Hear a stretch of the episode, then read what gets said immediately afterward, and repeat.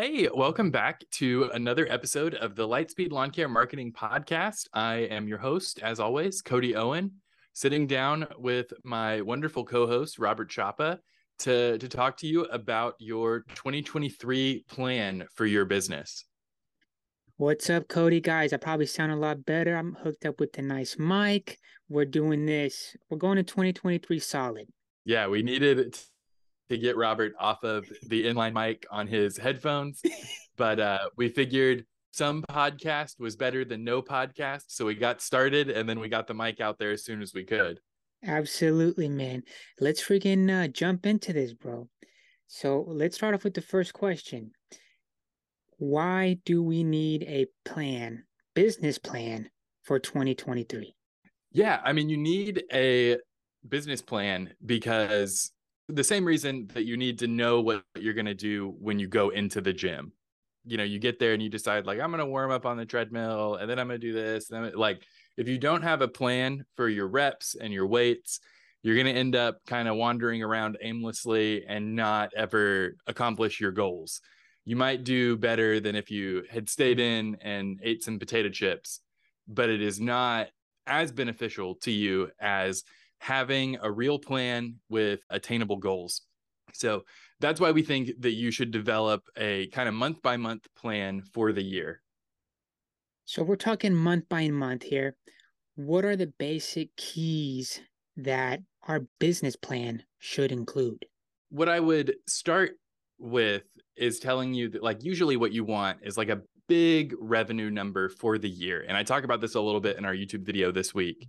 But then, kind of the more specific thing here on the podcast is that if you take that, you know, you want to be at, let's say, 1.2 million in revenue, that means that you need to bring in 100,000 a month on average to hit that 12 month target. So if you divide it up by each month, we need to generate 100K in revenue. You know that. And obviously, like I know that the lawn care and landscaping industries are seasonal. So then you're able to look at past years and sort of the chart of revenue and figure out what that what those percentages really need to look at. Obviously, your March, April, May numbers are going to be significantly higher than your December, January numbers. So you can divvy that up, but it gives you a rough idea of what you need each month to hit your goal. So your business plan should include that big revenue number, your monthly average that you need to hit, like less hard numbers and more just ideas that need to be in there are like what's your marketing plan? What channels worked really well for you last year? And and which ones are you going to double down on this year? Is there anything new that you're going to try? I talk a little bit in our youtube video about how to decide what services to keep on year over year and how to consider like maybe we should cut this one. And then like what clients you should cut. Like part of this plan should include like what is our our goal for like net profit per client? And and are these clients hitting that target? And if they're not how can we get them there or can we get them out the door? Even from last week's episode with jacob godar he talks a lot about is it worth keeping them around if they're not bringing you what your new clients are bringing you? So check out that episode as well because jacob if you guys know scooters lawn care they're really rocking in Illinois and Florida. They're killing it. And he drops a lot of knowledge on that episode as well. If you skipped our first guest, go back and listen to that. um, but we need to talk about what what numbers from last year you need to know to form a plan for 2023. So the big things are your like overall revenue. I think you you know that your profit overall. So like all expenses taken out. What do what do we got? Your net new clients. So that would be like all of the clients you had in place at the end of the so this is 2022. So at the end of the 2021 season, how many clients did you have in place? And then what was your peak this season? And the difference between those would be your like net new clients we want to know that so that we can know did we actually grow or did we churn a bunch of old clients and actually end up at a net negative now that said if you have fewer clients but revenue and profit increased high five and go find more of those people and then finally We talk about this in the YouTube video. Figure out which of your services are the most profitable and make sure that those are the ones you're leaning into hard. And you really want to make sure that you are not misleading yourself in this step.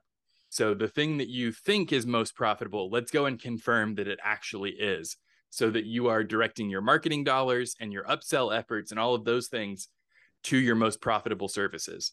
Figuring out what makes the most profit, we're giving Paul Jameson a plug for his Know Your Numbers course. That'll help you really figure oh, out okay, yes. how much does everything costing me? What's my material cost?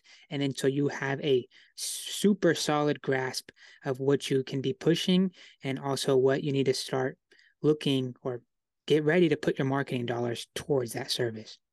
Yes, that definitely will help you figure things out. Our next question here is figuring out how to set a realistic revenue goal for your business. And what I would tell you is that no goal is unrealistic as long as you have a plan for getting there and the plan is not like win the Powerball. Keep in mind that whatever revenue you're you're at that you like grew by this year over 2021, you probably saw a similar increase in your marketing budget. These things are tied together. It's either that or you put a just a colossal number of hours into direct selling. Those things scale together, your marketing budget and then your or a sales member's like time dedicated to getting people in the door is going to be tied to that revenue increase. But what we want to do is if you want to grow by 20% or 30% year over year, you need to increase that whatever's allocated to marketing and sales by that 20 to 30%. And I talk about this in our YouTube video too. So hopefully you're hearing this for a second time. But that is the way that you set that realistic revenue goal. If you cannot bring yourself to spend an extra 30% on marketing and sales, then you should not be setting your goal for the overall growth of the business to 30% right? So let that be your limiting factor is like, what am I willing to set the marketing budget at? Okay, that is directly tied to our revenue goal for the year. When you first started talking about uh, setting a revenue goal, you mentioned like a lot of it's just the mindset, whatever you think. And I'm kind of throwing this question at you, Cody. This is not something you prepped for, but do you have any type of like books or audiobook or somebody that or something that you would recommend to kind of get you in that headspace? I'm throwing this at you.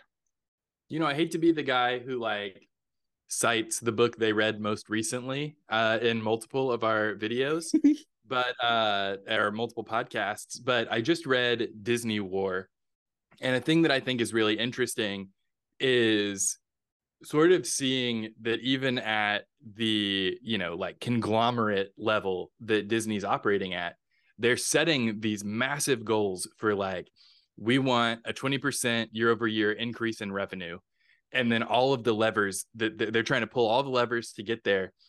And it it ends up being like it works for a few years and then you see like kind of the short-sightedness of pulling these levers to just increase revenue while not keeping track of profitability. So they're spending more and more to increase the revenue every year.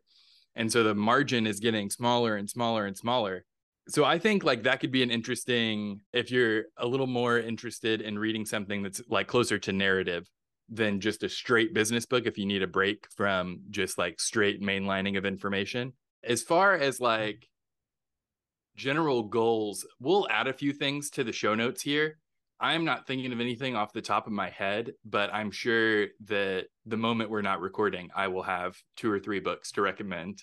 You had never mentioned Disney Wars. I'm just letting you know that. So this is new for everybody listening. Oh, awesome. It might have been uh, one of our videos I recorded the other day and then went to play it back and didn't have any audio. So it might have been in that.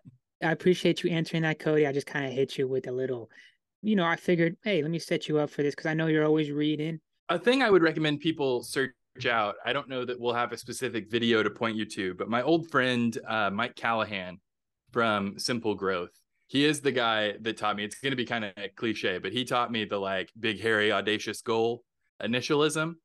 It like I think it's a really helpful way to think about things. And I know that if you look up any of his content around uh, your like plan for the year, he will talk about that.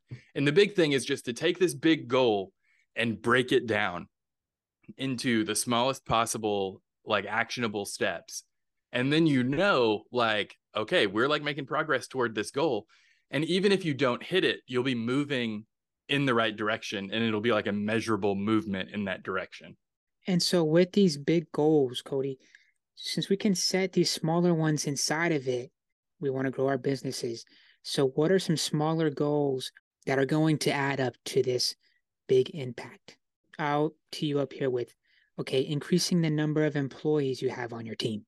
That's a thing to keep in mind as you're setting goals. Like in addition to that marketing budget that I was talking about, if you have a plan of like we want to add 70 to 100 maintenance clients this year, you need to know how many people you need to bring on board so that if you hit that goal, you have the employees to do the work, right?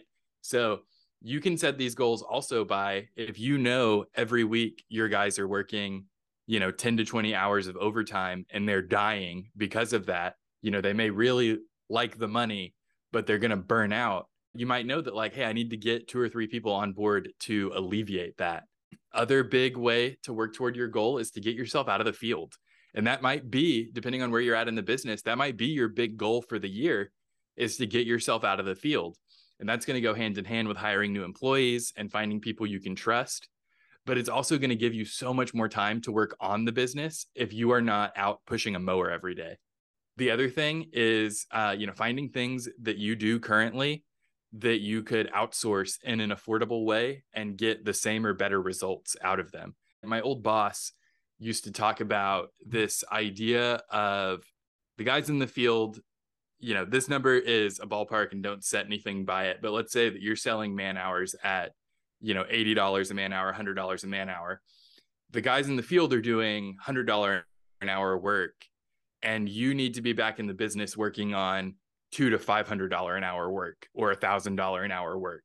So when you get dragged away to handle a fire that is $100 an hour work, that's costing the business uh, opportunities that are in the neighborhood of you know 200 to a thousand dollars an hour so keep that in mind and try to get those fires handed off to someone who's responsible in the business that you can trust to do it but is not pulling you away from the important high level things that you should be doing to reference an older video we did also with jacob godar was, was we'll, we'll put in the description it was talking about marketing and how he had mentioned ramping up his office staff almost before he even needed to do that.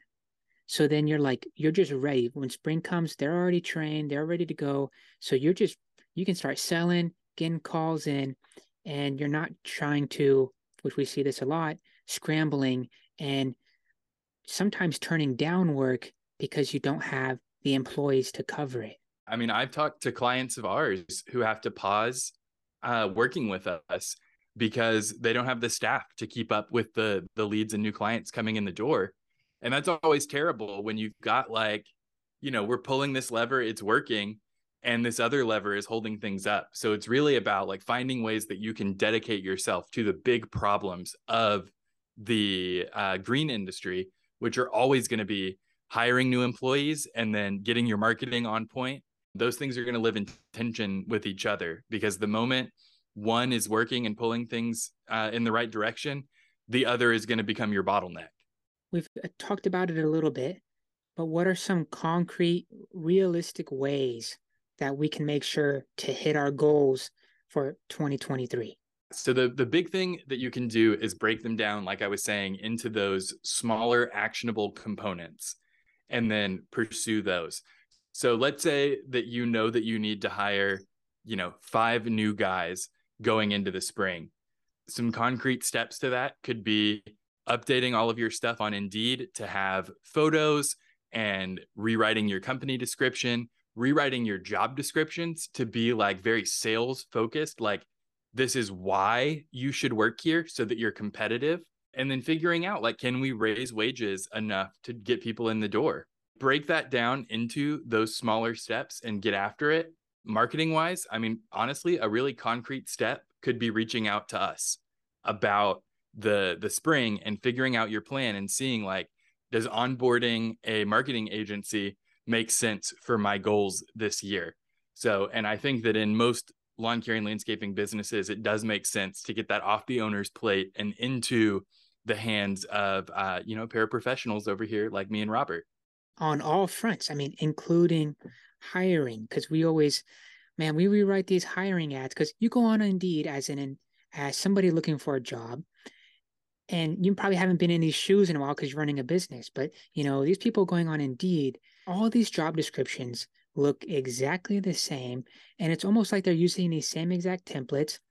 And so you're competing with every other lawn care company when you can be totally switching the perspective that you're giving these soon to be employees. And you can create that company culture and really pitch yourself as, hey, it's this is a place that you'll want to work for. You can build your future here. I mean, that's just one. We're just talking about hiring.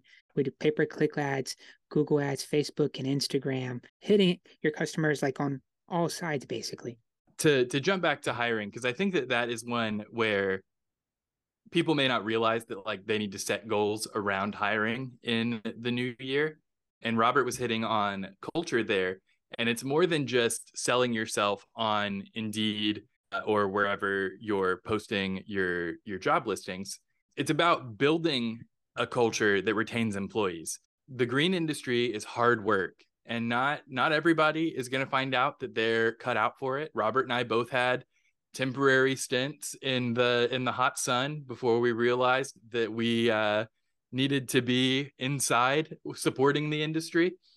Um, but there are a lot of things you can do in your business to make the guys that are cut out for it happier working for you than working for your competitor, right? And it is a competition. Every part of this, you're competing against the other people in your market.